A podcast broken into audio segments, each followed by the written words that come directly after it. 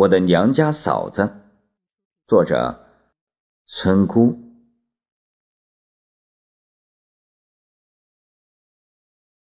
到目前为止，我还找不到娘家大嫂一个不好来。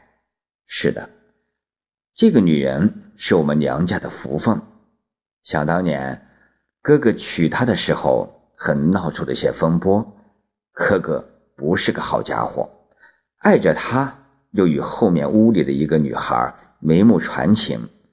后来爷爷奶奶父母终于制服了五心不定的哥哥，让他安然地娶了现在的我这个大嫂。大嫂进到门来，我们姑嫂俩就有讲不完的话。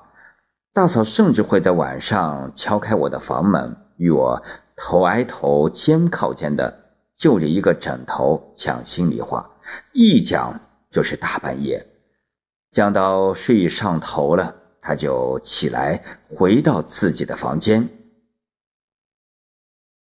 那时候我们家开沙买，爸爸哥哥凌晨起来磨刀架灯，妈妈烧开水，我与大嫂清早起来洗衣服做饭，弟弟去学堂，一家人的日子平和普通。1年多后，哥哥去的深圳做保安，嫂子在家生下了贝贝，7个月将他交予父母，也去了广州一个小餐馆当服务员。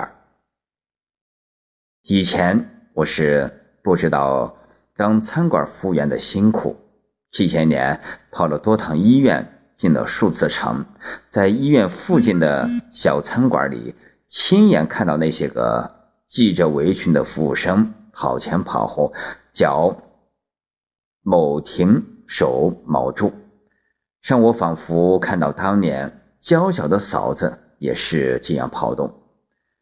小餐馆里有些服务员脸显疲乏，眼带倦容，我不知道当年的嫂子也是这个状态否。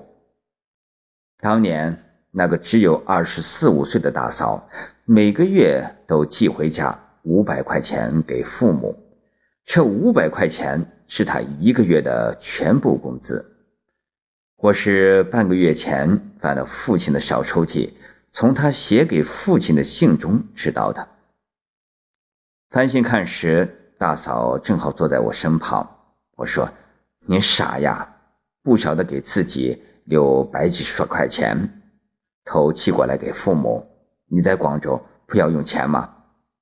他略微偏了偏头，回想了一下，生气地说：不要钱用呀，吃住都是餐馆的，连卫生纸洗头水都是餐馆的。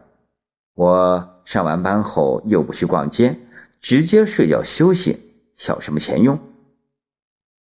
看着他一脸得瑟，我真想在他额门上摁一指，说声傻姑娘，哪怕给自己买身衣穿。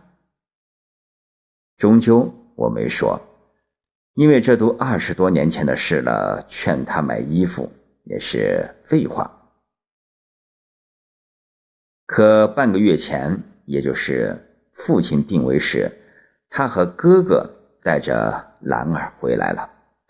刚从热广州回到东意盎然的山沟，冷得他牙齿嘎吱嘎吱响，身子直哆嗦。我问他：你干嘛不在街上买件袄回来穿？他说焦虑父亲的病，只盼快快到家，没心思买。他从母亲的柜里翻出母亲的一件厚毛线衣，穿在身上，还穿到母亲面前。妈子，好看不？好看不？母亲带笑说：好看，好看，我家四妹子穿什么都好看。父亲后事料理完后，大嫂要我将母亲床上的被褥全换成新的，还特意去街上买了晚安牌子的4件套给她好。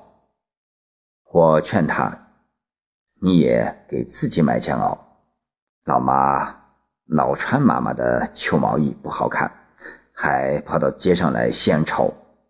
他说，不买，有钱我要给妈妈买，给你买，我穿这件很好，丑就丑点。呵呵，实不相瞒，嫂子这次回来给我买了几套衣服。结果在这个广州顺德开餐馆当老板娘的嫂子，穿着60多岁婆婆的一件土里土气的毛线衣，坐高铁坐汽车，在万千人流中晃来晃去，还泰然自若。